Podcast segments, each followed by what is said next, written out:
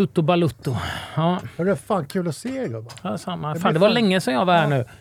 Det Eh, var länge sedan. aha, Ja. Bra avsnitt med dig Toto. Det är riktigt bra. var det bra? Ja, riktigt bra. Mm. Anders är jävligt fin i podden. Han har, han har ett radioface, eller hur? Eller- Ja, Ola, Ola var ju tvungen att göra en gång till för att det var så jävla mycket request efter hans första gång han var med. Jag tar en sån där... Är det så? En eh, vitamin well tack. Ja, det fixar jag. Schysst. Ja, helvete vad stökigt det blev efter den podden. Ja. Vart det? Vadå då? Nej, men det var ju då jag, jag kritiserade ju Hamrén och allt möjligt. Gick ju loss. I vilken? Olof Lund. Det var väl en av de mest lyssnade någonsin. Jaha. Det var ett jävla liv efter den podden ju. När du var Ja. med? Olof Lund den första där Det fotboll. var en bra podd. Det var ju första gången en det det som är fotbollsspelare faktiskt pratade i en Mm. podcast. Mm. Innan så går folk och säger ingenting. Det Det blir ju stökigt efter vi var ju uppringda av allt och alla. Vad sa du som var så jävla illa i den då? Det var några Jag sa bara sanningen. Ja. Men eh, Det ja. var kring några ämnen som var riktigt tydligt. Så. You can't Hamrén truth, Ham-? Hamrén eh, var det ju, han fick ju en del skit kan man ju säga. Eller det, han fick bara sanningen hur han Mm. betett sig med sitt. Erik Hamrén. Ja. Ja, det- jag tycker det är bra att du är tydlig. Jag, jag kallas sportchef. Mm. Nu, vi kommer podda nu, så att Ja, men det var en bra övning här som eh, lite vissa av våra Vi kan. Så här, så, här ser det, så här ser det ut i våra poddar varje gång vi spelar in. Antingen så sitter han och lägger upp en övning för Öjersjö, eller sitter han och väljer laget till matchen som ska spelas i helgen. Men jag har ingen lag i helgen. Jävla k- Nej, Ja. jag tycker vi ska köra igång. Ehm, vad säger du Stevens? Absolut. Ja, bra. Alltså du är ju, du är ju, du är ju en... Vänta, vänta. Öjersjö? Ja. ja, jag vet. Ja, men, vad vad är det något fel på det Nej, absolut namnet inte. Jag visste att det fanns. N- Nej. när har han namnsdag? Jävla stolpskott sitter med här. En personlig favorit som är med oss idag, får jag ändå säga. Tack. Ehm, Alltså när kommer han då? Eller? han är på ingång. Han är i Öjersjö. ja. Nej, Stevens, vi har ju jobbat ihop. Japp. Eh, vi har även spelat in ett annat avsnitt i ett annat format en annan gång. Men varför håller du på och förstör? Den Så, så hörs är det inte. varje gång. Varje gång Ja, så är det strular till varje det med gång. ljud och grejer. Ja, vi, du, vi, du var ju med i ett testavsnitt på Anders bjuder in som ligger på Youtube. Eh, som är helt magiskt, tycker jag. Du har fått spridning nu igen. Är det så? Ja. Jag vet inte om du börjar bli stor i sociala medier eller vad. Jag tror att min ålder är begränsningen där vad det gäller spridning i sociala medier. Ja, mycket möjligt. Oavsett vad eh, så säger vi varmt välkommen till Skillspodden Adam Stevens.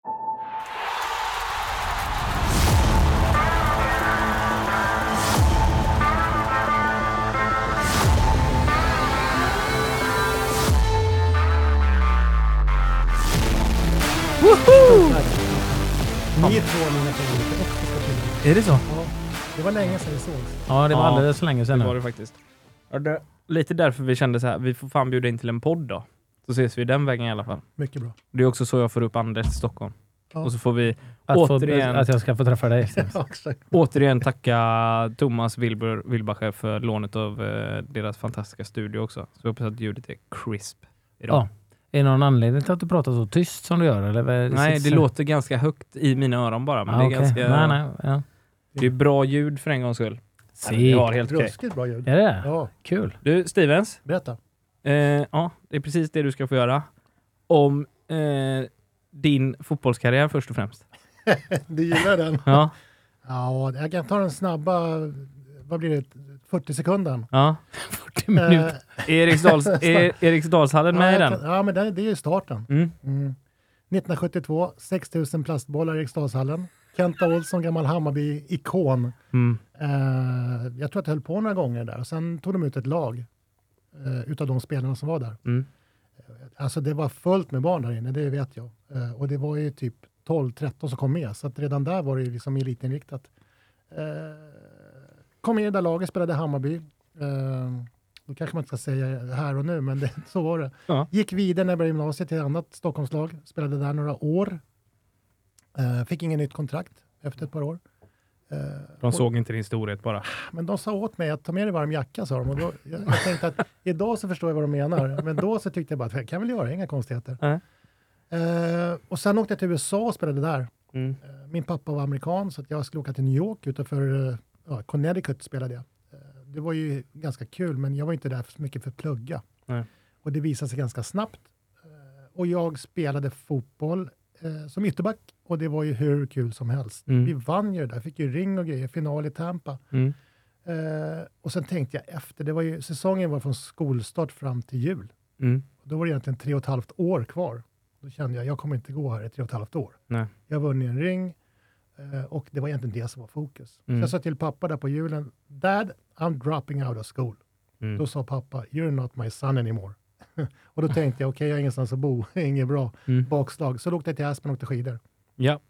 Kom tillbaka, tränade med ett eh, bra eh, allsvenskt lag när jag kom hem. Mm. Eh, bröt foten och där gick liksom karriären slut. Så att egentligen i grunden är jag en misslyckad fotbollsspelare. Hur gammal var du då? Kan ha varit 24 kanske. Ja. Eller jag var 24-25. Mm. Så där tog ju karriären slut. Jag hade ju liksom byggt upp allting kring att bli en fotbollsspelare. Mm. Det blev jag inte.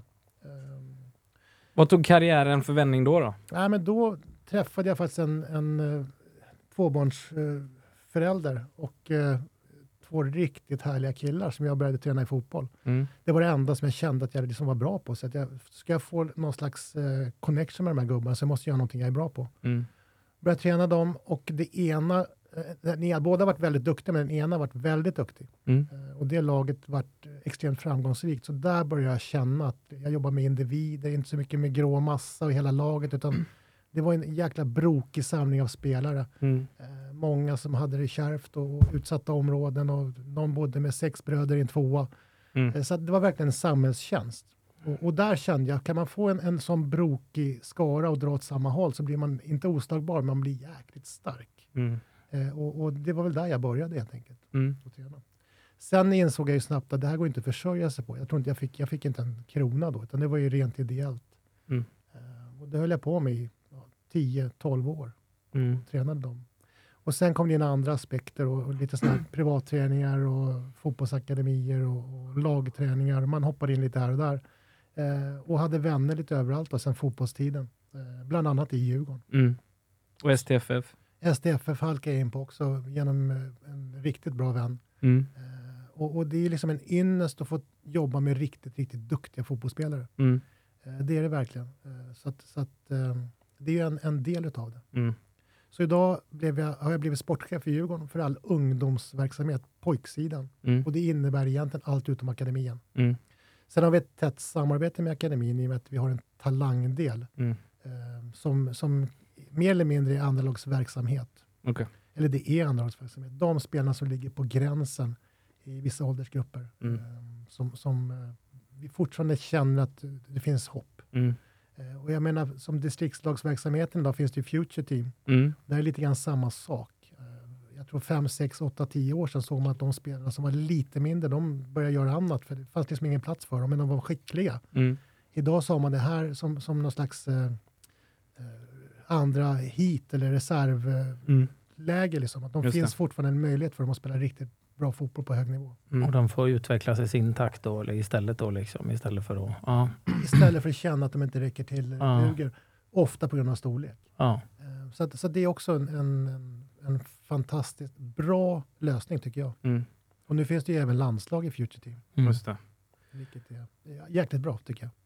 Ja, det tycker jag med. Eh, jag tror att Anders tycker det också. Faktiskt. Det enda som in, det finns väl inte på För seniorer. flicksidan ännu? Nej, inte för, inte för seniorer finns det inte. Nej, det, nej.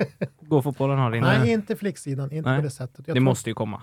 ja, men jag, jag tror det. Jag, tror Ja. det. jag låter det vara osagt, men det är ju absolut en, en eh, ja, inte omöjligt. Det känns ju inte som en skitdålig idé menar jag. Nej, det är ju en lysande idé och det kommer väl också, ju mer tjejer som spelar, desto mer eh, spelare det finns, desto Mm. större möjlighet är det att ta de här som kanske ligger lite efter i, Mm. i, eh, i utveckling, fysisk utveckling. Jag tror, jag var ju aldrig med i några stadslag Det vet eller alla. sånt. Och då, ja, men hade det funnits då så hade jag kunnat vara med Mm. där.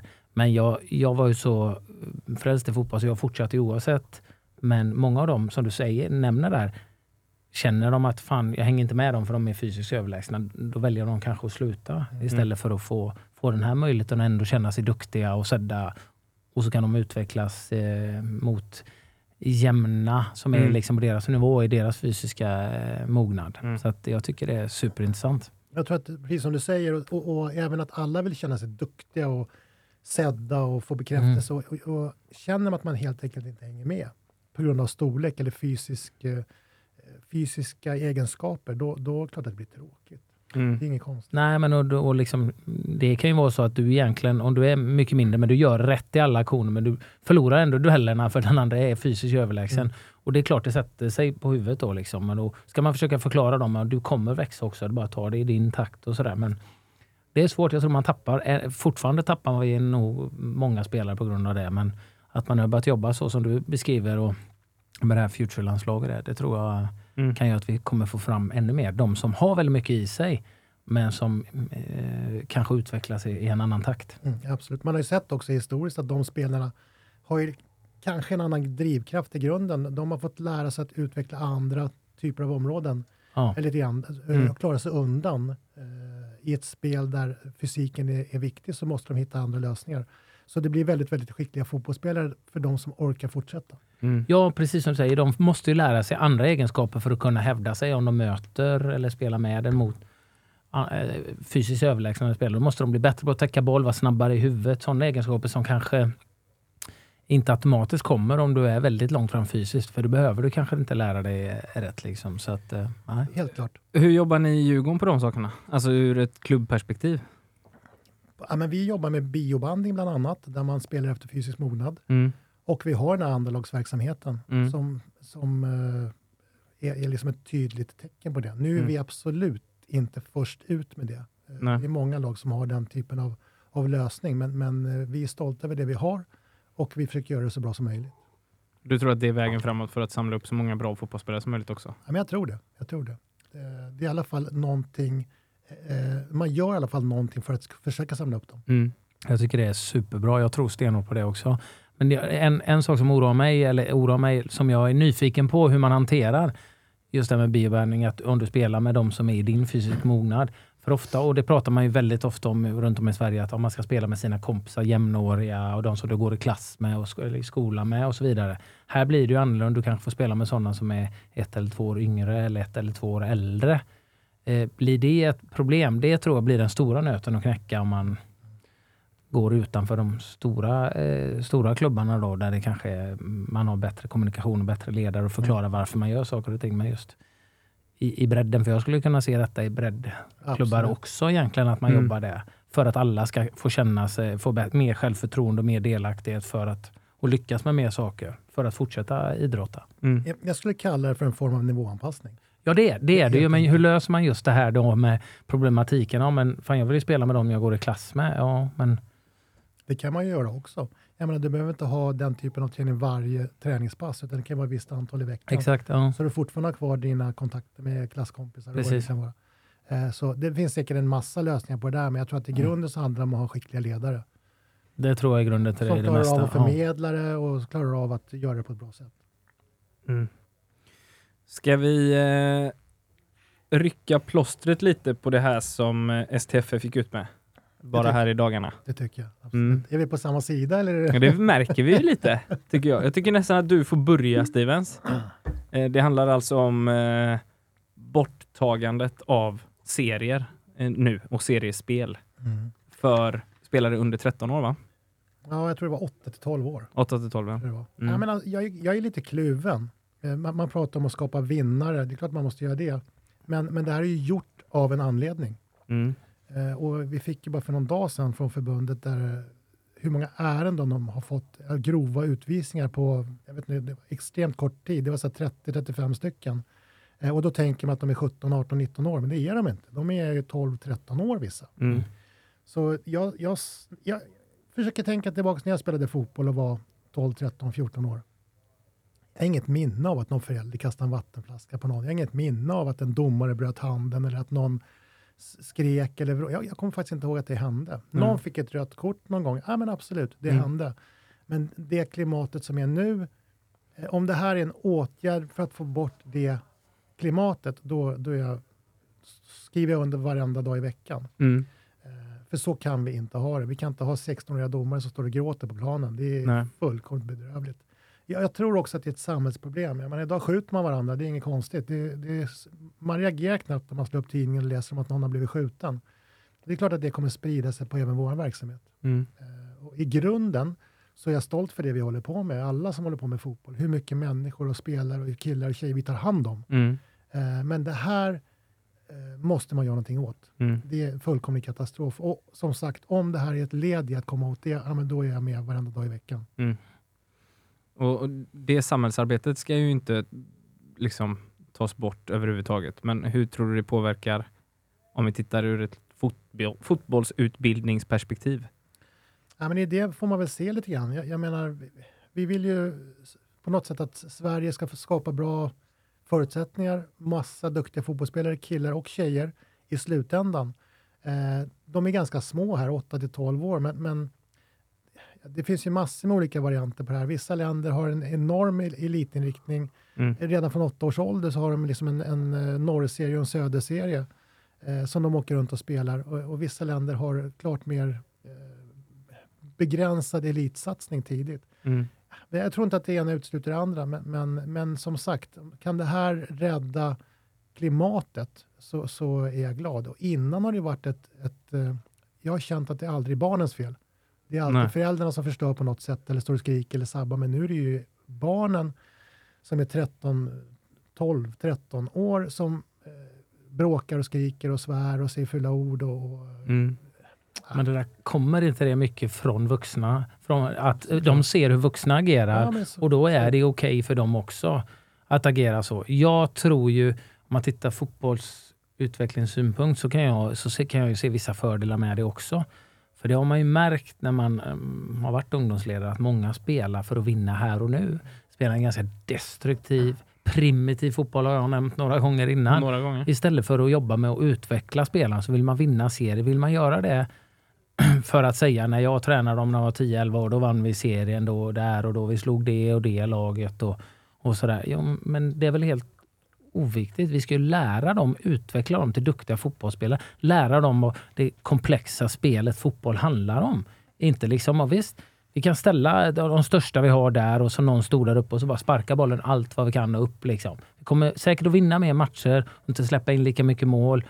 Men hur utvecklar vi spelarna på det sättet? Och det blir ett problem, tror jag, med återigen vuxna, för där ledarna ser resultat och tabeller. Mm. Och då, då, då spelar man på ett icke utvecklande sätt för att få kortsiktiga resultat. Absolut. Och det, sen, sen det här med att man inte får tävla. Det, det, alltså, även, nu, har vi, nu tränar jag 13 år och så nu har de ju börjat med, med, med seriespel. Men innan, alltså jag fick ju plocka upp spelare som grät på träning när de förlorar fyra mot fyra och i matcher. De har järnkoll på matchen är och de är så glada när de har vunnit och de är helt knäckta när de förlorar. De vill inte, liksom, så att, att de inte får tä- det här tävling, det, det, det finns ju fortfarande kvar. Ja, jag- Sen jag har du det där med med. nerv då, som i kuppen. Nu spelar vi Gothia Cup första gången. Det, tyckte jag var, det tycker jag också, för det är också lärorikt. Just där vi hamnar i en straffsparksläggning till exempel. Och det har man ju varit det själv. Man har varit den enda som har missat till och med och åkt ut i Svenska cupen kvartsfinal. Så det, men- men det här blir nytt. Nu vann vi den straffsparksläggningen. Alltså den glädjen, du vet. Min son han grät liksom efter matchen, allting släppte, den här anspänningen. Jag så bara, och vi körde mixade lag. Ja, det- här kommer de ju minnas för resten av sitt liv. Straffsparksläggning i Gothia Cup. Så att, och det är också nyttigt att få känna på den här pressen och, och, och vinna och, och förlora. Liksom. Och du uppskattar ju inte vinster lika mycket om du aldrig har förlorat. Nej. Så att, så att jag, jag tycker att få in de här viktiga tävlingsmomenten i cuper och sånt där är viktigt. Men seriespel, då går in på eh, den långsiktiga utvecklingen och den blir drabbad kan jag tro. Så jag tror det kan bli bra med att man tar bort det. Ja, men jag håller med dig. Och, och jag menar, det är klart att vi ska främja utvecklingen och utbildningen. För att som du, det, det destruktiva spelet, eller den destruktiva biten, skapar inga framtida landslagsspelare. Eh, eller begränsat, tveksamt i alla fall. Och, och det är klart att vi ska utbilda dem. Och jag håller med dig. Eh, men det är mer, i vissa fall kan man känna att det, det blir lite så här, det blir lite lagom. Eh, det får inte vara för mycket, man får inte vinna för mycket, man får inte känna att det, som du säger, vinna och förlora. Eh, men jag kan känna att efter du är 12 år, ja men det är väl fine att börja med det då. Ja. Det, det är liksom inte så att man har förstört någonting. Nej, och jag tycker inte. Jag hade kunnat vänta längre. Sen så tycker jag det är, det är nyttigt om man åker och spelar kupper där det är slutspel. Mm. Sen kan jag gilla att, att man hamnar, det finns B och C-slutspel, så inte några åker upp och spelar tre matcher och sen är det hej. Och så får de andra spela åtta, tio matcher. Men så, så, det är viktigt med just seriespel som kanske pågår hela året. Liksom och sådär, att Problemet är ju de vuxna då, för vi är ju, vi är, de flesta ledare är väl eh, outbildade och har inte den kompetensen. Och då säger de, om ja, vinner vi så är barnen glada. Och det är de ju till viss del, men samtidigt så ska vi lära dem spelet och det handlar ju om att ha bra, duktiga, kunniga, vettiga, sunda ledare. Det är ju det vi behöver, så många som möjligt. Ja, men jag håller med dig och, och det är ju så här, man tittar på andra lag så finns det ju vissa som är praktexempel, har skapat jättemycket duktiga spelare, har fullständig koll och varje år kommer det väldigt duktiga lag, de vinner massor och, och det är inte så att de har bättre barn än alla andra. Utan de har ju någon som gör någonting med barnen som de andra inte gör. Mm. Det vill säga en extremt skicklig ledare. Eh, och sen måste jag ju också återkoppla till det där vi pratade om tidigare. Eh, på tal om dåligt ledarskap, det finns ju massor med dåliga föräldrar. Mm. Oh ja. Alltså det är klart att, barn, att barnen får någon slags reaktion på det och beter sig illa själva. Och där är vi lite grann idag. Jag tror att, att eh, det är också en, stor grej, men vi kan inte kräva att våra fotbollsledare ska utbilda föräldrarna. Om du förstår vad jag menar. Det, alltså det går ju inte, men det, där är vi lite grann idag när föräldrar kastar vattenflaskor och, och skäller ut domare som står och, och darrar på planen. Eh, det, är ju klart att barnen ser ju det där. Mm. Eh, hör och jag kan tänka mig hur situationen är hemma eller i andra situationer. Det måste ju liksom börja där. Mm. Det känner jag lite grann. Ja, och det är det. Det är ju det vuxna som är problemet. Ja. Och det är ju det är ju skrämmande man ser föräldrar. Liksom. Och så har du unga liksom, barndomare som dömer, liksom, som kanske blir utskällda bara ledare utan även föräldrar som är runt omkring. Och då är de 8, 9, 10 år. Och så undrar man ibland varför kommer inte domaren? Man står och alltså jag fattar om man ah, nej, men det är, det är stått och darrat på plan liksom. dagen innan i, i, december. Då kommer inte han dagen mm. efter. Det är inget konstigt. Men eh, återigen, ja, det, vi bortser från alla problem som finns. Liksom. Men om vi, om vi återgår till att utveckla fotbollsspelare eh, på bästa möjliga sätt i alla olika nivåer, ambitionsnivåer och åldrar och sådär. Tror ni att det här sättet är det bästa i så fall? Jag tror att det här är ett sätt som vi provar. Mm. Uh, sen har jag ingen aning om vad tidsperspektivet är för att se om provet har gett verkan. Mm. Men jag tror att nummer ett så är det väl ett, ett uh, försök att få en lugnare miljö kring matcher och uh, under matcher. Mm. Vilket det vill, alla vill ju ha det. Mm. Uh, så, så att jag vet inte om det är det bästa sättet, det kan jag inte svara på. Men jag hoppas att det är det såklart. Men det är ett sätt. Mm. Jag tror folk kommer ställa upp egna serier. Precis som man har liksom skrivit upp Nej, resultat det, och sådär.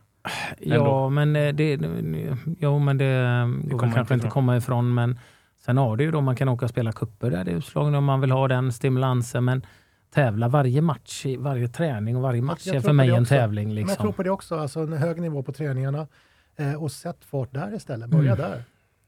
Det, det, måste vara det viktigaste.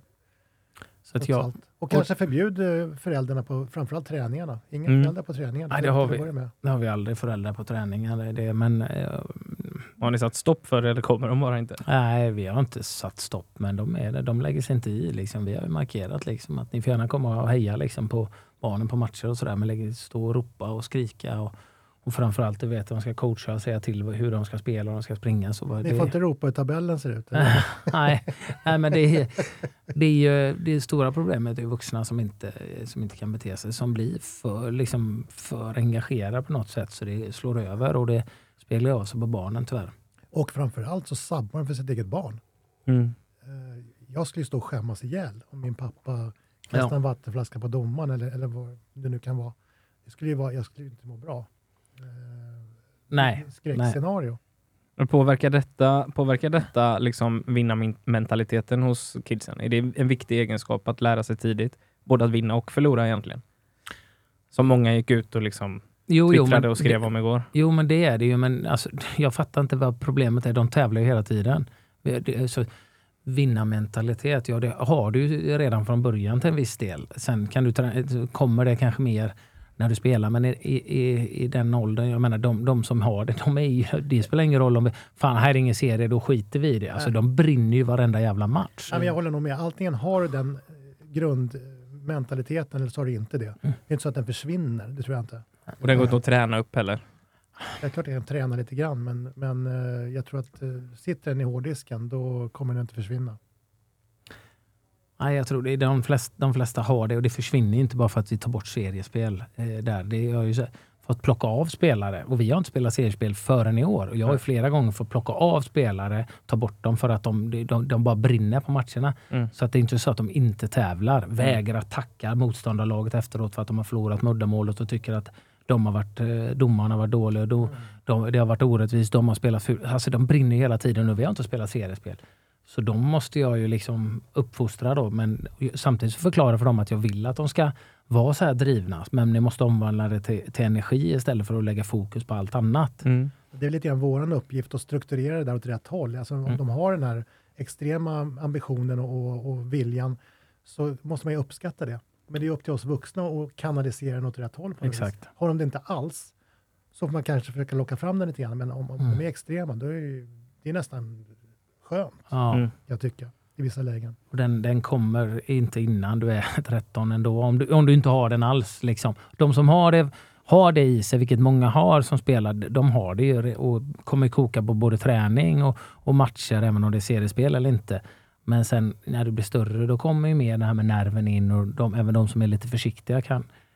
Poppa upp, ja. Men Ja. Jag, jag tror ni har samma som jag. Jag har aldrig spelat något brädspel hemma i min familj, eller Monopol. Jag hade fått plocka hotell bakom eh, elementen. Det går, Ja. det går ju inte liksom. Det har hänt. Ja. Och det har även hänt eh, på tv-spel, framförallt hos dig Anders, i Southampton. Jag vet inte vad du pratar om, men jag känner som vi kommer, kommer från ämnet nu. Jag vet bara att det låg nya lådor med Playstation-kontroller inne i din garderob. Det vet jag. Men de gick ju sönder väldigt lätt. Ja, det var det. När man kastade dem i, rätt i väggen så gick de sönder. Jag förstår ingenting. De, de har ju speciella väggar i England. Ja, Mm. ja, Hårdare ja. menar du? Ja, ja, ja. ja. Ja. Ja, nej, det kan jag inte ta på mig. Nej, gör inte det. Du, eh, vidare då. Hur mår, hur mår eh, svensk ungdomsfotboll tycker du? På pojksidan då, främst där du sitter. Ja, men jag tror att den mår eh, bra. Eh, jag tittar på vår verksamhet så ser jag, nu tittar jag då på akademin som är liksom våra flaggskepp, de lagen. Så ser jag att vi har lag, säg neråt som är väldigt, väldigt skickliga. Mm. De kan vara födda 10, 11, 12, 13, 14. Och mig veterligen så hade vi inte den här liksom, utvecklingen för några år sedan. Eh, Så där har vi gjort ett jäkligt bra jobb. Vi har fantastiska ledare Mm. som är helt otroligt eh, skickliga och duktiga och de står där varje dag i ur och skur eh, och utbildar de här spelarna. Så att jag tittar på vår verksamhet så ser den extremt god ut. Mm. Eh, och jag, som, tittar jag på totalen så känner jag att det behövs. Mm. Vi måste alla hjälpas åt för att liksom verkligen odla fram våra talanger som vi har. Eh, ge dem de möjligheterna som, som eh, går och på absolut bästa sätt. För, för att eh, det är liksom vår skyldighet på något vis. Mm. Eh, och ha bra ledare. Och jag, tror att, jag vet att alla de stora klubbarna har väldigt duktiga ledare. Till och med de mindre klubbarna börjar få extremt skickliga ledare. Mm. Många duktiga spelare. Mm. Så jag, jag ser hoppfullt på det, det måste jag säga. Jobbar ni på, vi pratade lite där ute förut, eh, om att hjälpa närliggande klubbar med utbildningen och, och sådär. Lite som FCK bland annat tog vi upp. Vi har pratat med eh, Kalmar eh, och Häcken som också jobbar så. Är, är det på något sätt som ni jobbar också, att ni försöker hjälpa närliggande klubbar? Eller är det lite svårare i Stockholm? Tror att det är lite svårare i Stockholm. Eh, Det är så många duktiga lag. Mm. Ehm, Så att man vill, jag ska inte säga att man vill sköta sig själv, men jag tror att det är svårt att få igenom. Däremot så hjälper vi oss själva internt, där akademiledare går ner på bredden och hjälper till i vissa lägen. Så att vi, vi hjälps åt att utbilda vår egen organisation, så att Mm. säga. Eh, Men vi har inga, inget sånt, eh, det, det pratas mycket om det, men inte någonting som jag vet har varit sådär superframgångsrikt eller där vi har lyckats jättebra. Vi har pratat om det på målvaktssidan framförallt, att samla ihop så man kan gå ut och träna målvakter. Mm. Eh, får se vart det tar vägen. Mm. Men det finns ju mycket eh, tankar och idéer, många ja, dörrar att öppna Mm. eh, och många dörrar som folk vill att man ska öppna, men sen ska det passa oss också. Mm. Jo, det är klart. Vad, vi pratade ju tidigare om ditt individuella fokus när du själv var tränare. Mm. Jag upptäckte snabbt att de här spelarna som jag hade där och då, det här är ju länge sedan, eh, de, de var så mycket individer. Mm. Eh, Så det gällde att få dem att vara, fortsätta vara individer men ändå underordna sig rollen som en individ i en grupp. Mm. Eh, Och jag måste ju utveckla individerna för att gruppen ska bli bättre. Jag kunde inte behandla dem som en grå mässa för att alla de tog in information på olika sätt. De, de var bra på olika saker. Så det, jag vet inte hur jag lyckades, men, men jag gjorde det bra. Mm. Eller vi gjorde det bra tillsammans. Mm. Jag hade en fantastisk hjälptränare som var rektor i en skola. Mm. Han var ju kung, han hade aldrig hållit på med det här någonsin i sitt liv. Men han var ju fullkomligt outstanding. Eh, Så vi hade bara en bra organisation. Vi hade fantastiska killar som verkligen ville och drev på varandra varenda dag. Mm. Jag känner ibland att när, när vi kom till, till match så var det lite grann så här, fan vad skönt, idag är det en match. För träningarna var hårdare än matcherna. Mm. Så de kände liksom att när de kom till match så var de lugna. Mm. Spelar ingen roll vad det var för match, om det var SM-final i Karlstad eller Sankta-final så var de ganska, nej, det här är ju lugnt liksom. Mm. Eh, så, men, men sen ser jag på spelare och lag framförallt idag där man åker ju varenda helg. Det är Milano, det är Madrid, det är Bayern München. Det enda de inte har gjort när de är 15 år det är att åka till månen i stort sett. Ja. Så hade inte vi, utan vi höll oss i Sverige. Vi åkte på kupper runt om. Vi var någon gång i Tyskland och någon gång i Spanien och det var liksom en, en insamling av pengar som höll på i flera år. Mm. ingen som kunde gå in och bara betala. Liksom. Så jag, jag känner att de, de, har det väldigt bra idag. Mm. Det är konstgräs, det är nya skor och man åker jorden runt i stort sett och, Mm. och möter superlag. Så, jag vet inte, ibland kan jag känna att det nästan skenar iväg lite grann. Mm. Eh, För, för de blir liksom extremt slentrianmässiga. Samtidigt så är det en del av utbildningen. Eh, Att lära sig möta väldigt skickliga lag. Resa, komma fram, det blir lite en annan grej, käka annan mat. eh, Domarna har en annan bedömningsnivå. eh, Det ändrar språk, allting blir annorlunda. De, de vänjer sig vid att vara små proffs kan man säga. Mm. Och, och det kan man inte säga är dåligt. Men, men det är en utveckling som jag inte alls hade när jag tränade lag för, det känns som hundra år sedan, men, men ja, runt 2000 där någonstans. Mm. Jag började 92. Mm. Det är Ja, ganska då. nyligen ändå. Ja, men det är några år sedan. bara. Nej, men så det, det är ju en aspekt på det hela. Att Ja. Idag så åker man ju, för att få riktigt bra matcher, så åker man ju land och rike runt. Men det gör man ju kanske också för att man inte får den nivån på matcherna som man kanske vill Så kan det absolut möta också. Men plus att man möter samma lag ganska ofta. Det finns ju ett Ja. antal lag, man har en serie man spelar i. De lagen möter man och kan väldigt, väldigt väl. Mm. Eh, Så att för att eh, spicea upp det lite, eller spicea upp det mycket, så åker man på turneringar runt om i, i Europa. Det här med att möta samma lag ofta, blir det liksom, kan det gå i stå då också att det, att det istället blir att nu ska vi fan slå de här idag? Alltså att man tappar själva utbildningstillfället i den matchen. Att det istället blir att fan vi måste slå dem idag. Vi torskar med 2-1 sist, nu måste vi vinna. Jag tror inte, eller jag, jag vet att vi jobbar inte riktigt så, Nej. utan det kommer ju alltid vara utbildningen i fokus. Eh, och, och den är för oss eh, oavkortat det viktigaste. Mm. Och vi ska ju inte skicka upp lag till vårt allsvenska lag, utan vi skickar upp individer. Mm. Eh, och därför måste den individuella utvecklingen hela tiden vara i fokus. Mm. Hur, har du någon koll på hur... eh, För jag menar, seniorerna spelar ju på ett sätt. Eh, faller det neråt så att säga? Ja, men det faller väl neråt eh, 19 och 17 så vitt jag vet. Mm. Eh, jag låter det vara med lite reservation för, för att det kan vara avvikande i vissa lägen. Men, men eh, 19 spelare som, eh, som det allsvenska laget. Mm. Och då är att mäta liksom sin, sin ungdomssatsning och sin akademi måste vara att man mäter på hur många spelare som man forslar vidare till Men- seniordelen. Ja, men det måste ju vara, det är i alla fall en, en eh, faktor som är helt avgörande. Mm. Hur många spelare får du upp till, till ditt egna seniorlag? Mm. Det, och det är ju den konstanta strävan som jag tror att alla, eh, inte bara allsvenska klubbar, utan även superettan-klubbar och, och neråt, eh, det är ju det alla vill. Mm. Eh, producera så mycket skickliga egna produkter du kan. Mm. Och sen måste du ha en, en organisation som tillåter dem att få, få prova också. Mm, exakt. Vi hade ju med, vi snackade ju med Kiss Faludi sist vi satt här i studion va? Det kanske var första till och med. Eh, men då var ju bröderna Bergvall precis klara i stort sett. Just det. Eh, varpå jag tycker att man som klubb tar ett väldigt stort ansvar för två väldigt duktiga fotbollsspelare och unga talanger. Mm. Nu var väl Theo lite småskadad, om jag inte minns helt fel. Mm. Eh, och båda behövde väl anpassa sig lite och sådär. Men hur, hur ser du på deras fortsatta utveckling? Ja, men jag, jag har liksom inga, ing, igen, i grunden ingenting att säga om deras fortsatta utveckling. Jag är fullkomligt säker på att de kommer bli väldigt skickliga fotbollsspelare. Och det är de redan idag. Eh, och vi är en förening som tar hit spelare som vi fortsätter att utveckla och, och vi vill göra någonting med. Mm. Eh, det är aldrig så att vi tar någon till Djurgården bara för att vi ska ta någon. Nej. Eh, men det, det där är en fråga som är lite grann ovanför mitt huvud. Mm. Men, men eh, det är klart att vi vill utveckla fotbollsspelarna som vi tar till oss Mm, eh, och gör allt som står i vår makt Mm. för att de ska bli så skickliga som möjligt. mm.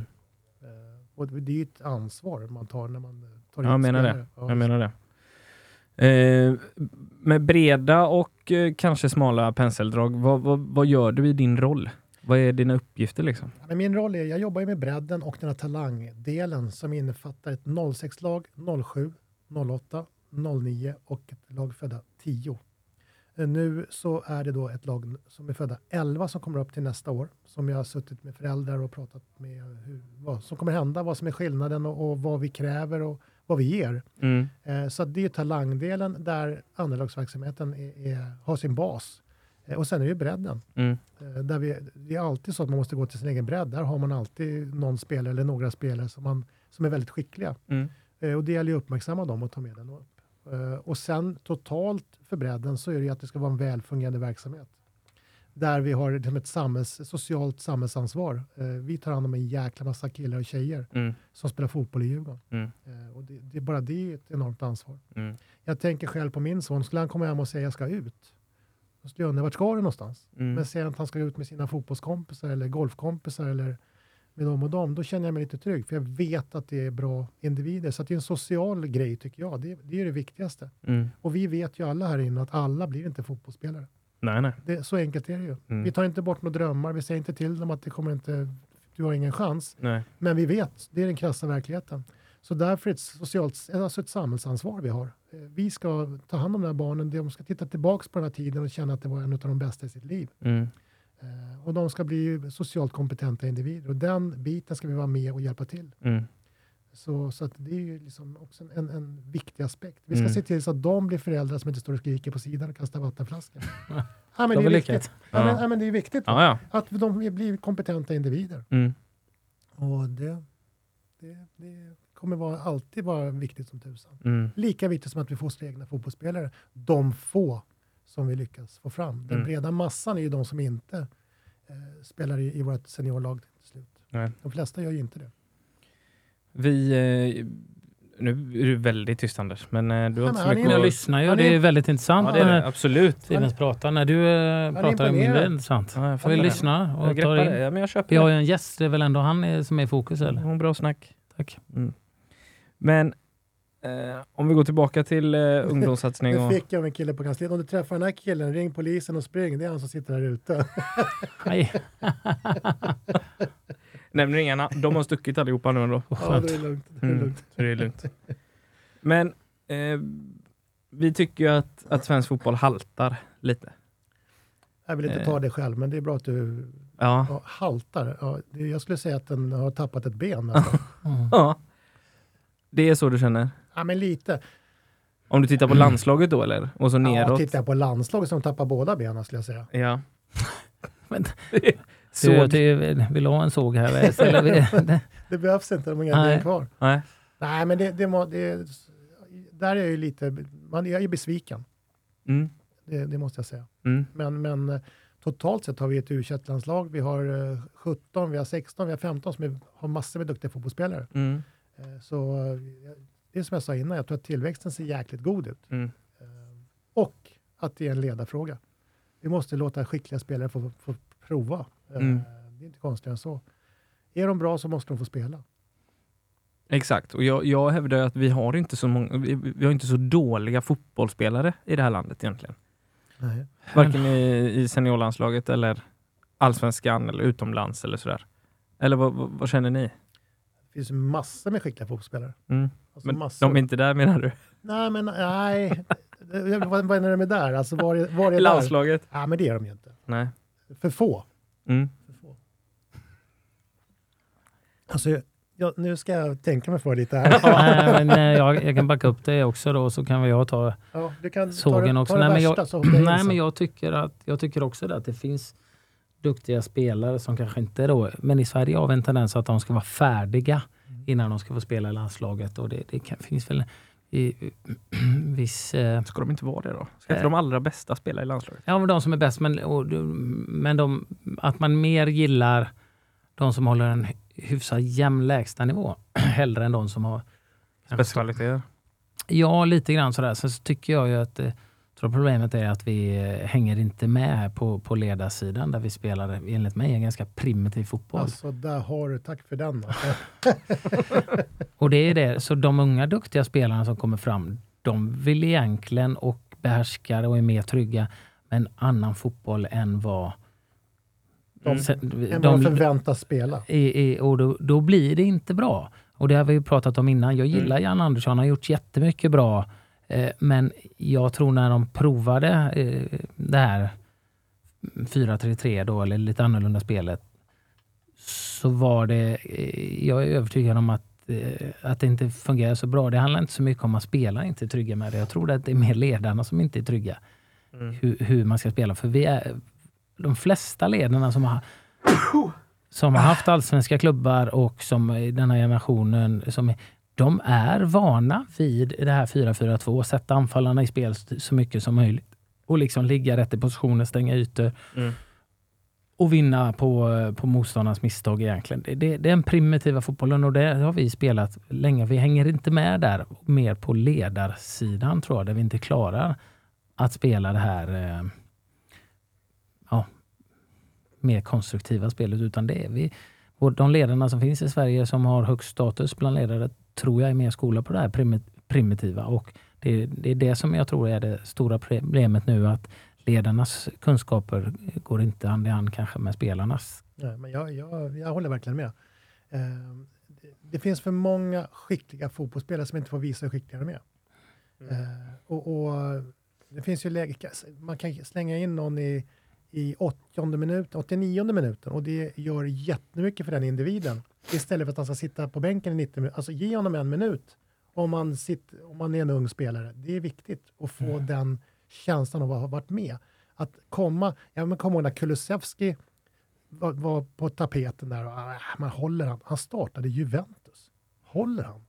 Ja men det är klart han håller, alltså Mm. prov, vad har vi förlorat liksom? Nej. Eh, Där har att- du också en spelare som inte får spela ut efter hans egenskaper i Exakt, Sverige. han är ju inte en spelare som ska ligga och vänta på deras misstag. Nej, han ska ju, han ska ju ligga och bli serverad och hamna igen mot en läge. Han går ju förbi 9 Han av går förbi 10. nio av tio, Exakt. Och det är det problemet. Och jag tänkte mot Österrike, jag kommer inte ihåg vi- vilka det var nu. Jag vet att det var Samuel Gustafsson från Häcken och jag vet inte om det var Kristoffer Olsson också. Mm. Som, som är boll, bollspelare. Jag kan ha fel. Jag, jag kommer inte ens ihåg. Jag försöker, för, försöker glömma den matchen. Men, men där är alltså Kristoffer Olsson också ganska skicklig med bollen. Samuel Gustafsson i Häcken. Är alltid tre mittfältare. Han har sin roll. Han är duktig. Mm. Han blir inte av med bollen. Hans uppgift var, här, var att springa och stänga ytor mot tre innermittfältare. Liksom. Springa och stänga ytor. När hans egenskaper är att, att vårda bollen har inom laget så spelar han ju Häcken. Och Häcken är ju ett av de lag som har spelat den mest moderna fotbollen i Sverige de senaste åren egentligen. Och som är Eh, hyggligt framgångsrika också. Ja, så, så det, det är det jag menar lite att... Varför tar man in en spelare och ger dem en roll som man inte är van vid? Nej. Det, det kan jag tycka är märkligt. Och då kör man det svenska också, och försökte avbryta det, men där.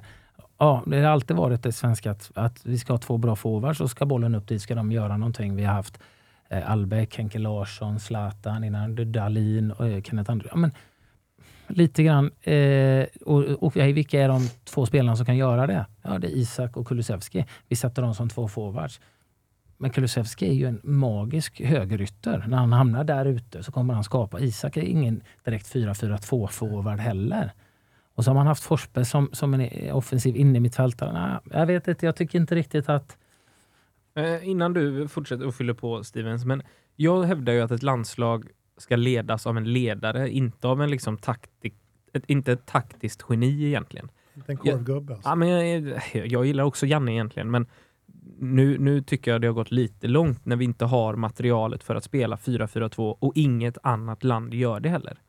Lite som Fredrik eh, sa i förra avsnittet att 4-4-2 kan funka, men med en tight diamant då kanske. Ja, det är alltså 4 4 det är en lek med siffror, men just hur man rör Ja, men- sig och att spela. Men du kan ha 4-4-2, men när du ändå spelar Fast vi spelar ju 4-4-2. Jo, men du kan spela 4-4-2 en dag ett possessionspel så länge den rör sig. Men Sverige vill ju inte ha det. Vi vill ju inte spela via mitten egentligen. Utan vi vill, den enda gången mittfältaren är inblandad är om vi har vunnit boll. eh, En andra boll. Mm. Eller fått tillbaka spel från, från en forward. Det, du, ser ju inte, du ser ju inte eh, Samuel Gustafsson komma ner och hämta boll eh, från, från mittbacken och vi, byt, platsskiften. Eh, utan det är ju där raka och så, ja, men det är ingen idé, jag kan gå ner för att locka med mig och skapa en yta så vi kan hitta upp på forward. Mm. Det är ju det enkla spelet vi har. Mm. Det, så att, eh, man, även om man, man vill säga 4-3-3, 4-4-2, även om 4-4-2 har en tendens att bli mer statiskt. Men det kan ju också vara rörligt med platsbyten. Men vi, vi, vi, Men jag, jag, Vi halkar också lite på frågan nu, men ja. Ja, men nu ska vi inte liksom kritisera eller prata bara om A-landslaget, men jag, det, jag kan känna också att det är svårare att komma ur landslaget än att komma in i landslaget i vissa lägen. Alltså, har det jag väl tittade kommit- på mig där. När jag, Ja, jag jag var där i 13 år, eller 14 år. Ja, det var hur många år för länge var det? Ja, 11 och ett halvt i alla fall. Nej, men missförstå mig rätt. Ja. Eh, alltså, har du väl kommit in i den organisationen som det är nu, så, så kommer du inte ur förrän du säger att jag slutar. Du kommer alltid vara aktuell, oavsett om du inte startar i din, din, förening eller där du spelar, Mm. eller om du ligger har det. suttit på bänken eller om du varit skadad, så kommer du alltid vara aktuell. Och är du inte aktuell så får du åka med som en skön liten joker och berätta Mm. roliga historier. Mm. Jag tycker att det är konstigt och jag tror inte att det är så många andra landslag som jobbar efter den, den strategin. Nej. Lite grann, utan där är det den bästa. Är du 20 år och ett, en talang, ja då är du med. Vad fan, Sterling blev petad av Southgate nu. Ja, men det, det, du, du, Ja, men jag tittar massor, jag Mm. satt med min son igår kväll, han är för övrigt helt otrolig på det här med spelare och lag och, och eh, ja, åldrar Mm. och hur skickliga de är. Så att jag tittar lite grann och alltså, kolla Italien, Spanien, England, hur mycket spelare de har som är extremt unga. Mm. Som startar eller är väldigt, väldigt nära att starta. Eh, och det är ju fantastiskt. Mm. Men sen tittar jag på vårt gäng och det är inte, det är inte många som är i närheten. Nej. Och är de i närheten så är de ändå inte i närheten på något vis. Nej. Det är ju det som jag tycker är intressant och det, det skulle ju ge också en effekt. Men då tittar man kortsiktigt också i Sverige. Att, och det måste man kanske göra i ett landslag för det, det är kval hela tiden. Men fan, det hade varit rätt roligt. Jag hade tagit ut eh, ett, ett landslag nu. Jag hade kanske startat både med Lukas Bergvall och Hugo Larsson. Liksom. Det är inte, det är inte, det är inte, man är inte fel ute i alla fall. Nej, för alltså, jag, jag tycker de är bättre fotbollsspelare. Sen, sen så är de unga och oerfarna. Men det finns ju inget som säger att de skulle göra sämre insatser än vad, än vad nuvarande spelare gör centralt, tycker jag. Mm. Nej, jag är med på den. Plus att spelar man då en fotboll som de är vana vid Mm. och att man inte kräver någonting av dem som de inte är vana vid. Klart det blir lättare för dem att anpassa sig. Ja, men tar du med dem in nu och, dem och spelar på det sättet som vi spelar nu, då kommer de vara helt överkörda. Mm. Men om ja, du ja. ändrar och spelar och tar, hittar en tredje spelare där med de otroligt bollskickliga, smarta fotbollsspelare. Mm. Och dessutom, det är inte helt otänkbart, men titta Belgien och, och andra länder. Jag spelar ju med 18-19-åringar som Allihopa. startar och gör det hur bra som helst. Mm. Har Spanien, han, deras gubbe, hur gammal är han? 14. Nej. Han har nummer 14. Ja. Nej men de är unga, de är Mm. jätteunga och de får chansen. Eh, och de skapar på så sätt en, en, en slags eh, en, en grupp individer som har provat på, de har varit med, de skapar sig erfarenhet från ung ålder. Klart att det är fördelaktigt. Mm. Än att hoppa in och känna att nu, det är nu eller aldrig. Men där, då kan vi, det kan vi ju dra till klubblagsfotbollen också egentligen. absolut. Och det är Oh ja. unga, Nej, fler unga borde ju få spela och få chansen i allsvenskan. Men leder du med 3-1 borta och har två 17-åringar på bänken, vad har du, det är 80 minuten. Vad, förlorar vi med att slänga in en utav dem då? Nej, Mm. det gör vi såklart inte. Så att det är klart att jag håller med om det, absolut. Men även, även de här, det har vi pratat om massor innan, det, och det är ju, jag vet inte hur nära du är det Stevens, men hur, liksom, hur man matchar de unga. De som ligger precis på gränsen. Jag menar U21-serien är ju katastrof Mm. egentligen. Det är inte så mycket matcher. Nej. Eh, Och det är lite grann beroende på när matcherna går, vilka som kan vara med. Mm. Jag ska vara helt ärlig och säga att det är lite grann, jag har ju liksom inte direkt järnkoll på det. Nej. Men, eh, men U21-serien är ju klart begränsad. Mm. Den saken är klar. Mm. Och sen hur man matchar spelarna. Jag tror att det, vissa föreningar är skickliga Mm. och kanske lite mer modiga Mm. än vad andra är. Så kan man ju säga utan att, att säga för mycket. Mm. Eh, och så, så kanske det alltid ska vara, men jag tror att eh, man generellt tjänar på att eh, våga Mm. lite mer på vissa håll. Mm.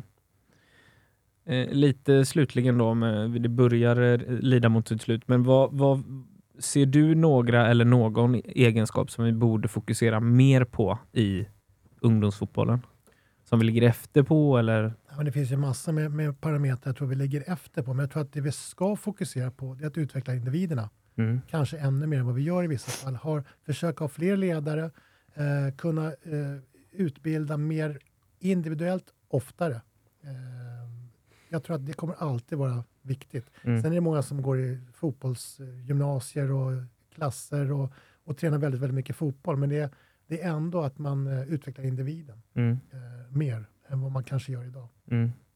Det tror jag kommer Och gärna spets då också kanske, inte men bara såklart. höja eh, lägsta nivån. Nej, det, men du kör inte beep-test då, utan det finns ju Mm. grejer som är klart viktigare för individens utveckling Mm. som ja, man, man bör och ska fokusera på. Mm. Mm. Snyggt. Eh, vad har du på tapeten framöver Stevens? Ja, men nu är det mest planering för 2024 och planering i grunden är att hitta riktigt skickliga ledare. Mm. Eh, det, det är inte så lätt eh, alls. Eh, det är inte så att man köper Ferrari när man blir ledare inom Mm. fotbollen idag. Så, Budgeterna är men det, det är ju mycket tid Mm. som, är man seriös så är det mycket tid som går, även fast det är en lag 2-verksamhet. Eh, så att det, hitta skickliga ledare, det är nummer ett. Mm. Sätta organisationer för 2024. Eh, lite spelarrörelse, det är alltid ut och in. Eh, och, och få kontroll på det. Eh, så det är väl det som är närmast till hands. Plus att nu på lördag så har Djurgården en Djurgårdsfestival på Stadion Mm. som håller på hela dagen. Just det kommer det. bli jäkligt kul. Där ska ni vara med med en Ja. tokkamaskin som ska spotta bollar så det ryker om ja, exakt. Plus att ni kommer vara på Kaknäs gamla konstgräs när ni utövar er härliga bollmaskin. Klass. Plus också en grej, att eran typ, Lång ekvation. ja, men eran typ av verksamhet skulle ju finnas mycket, mycket mer utav. Mm. Eh, med den typen av problem som man har med eh, planer och hallar på vintrarna så är det Mm. ju en optimal eh, möjlighet och lösning. Mm. Helt klart. Just det. Och jag försöker skjutsa så mycket folk som möjligt för att få prova. Ja, jag märker det.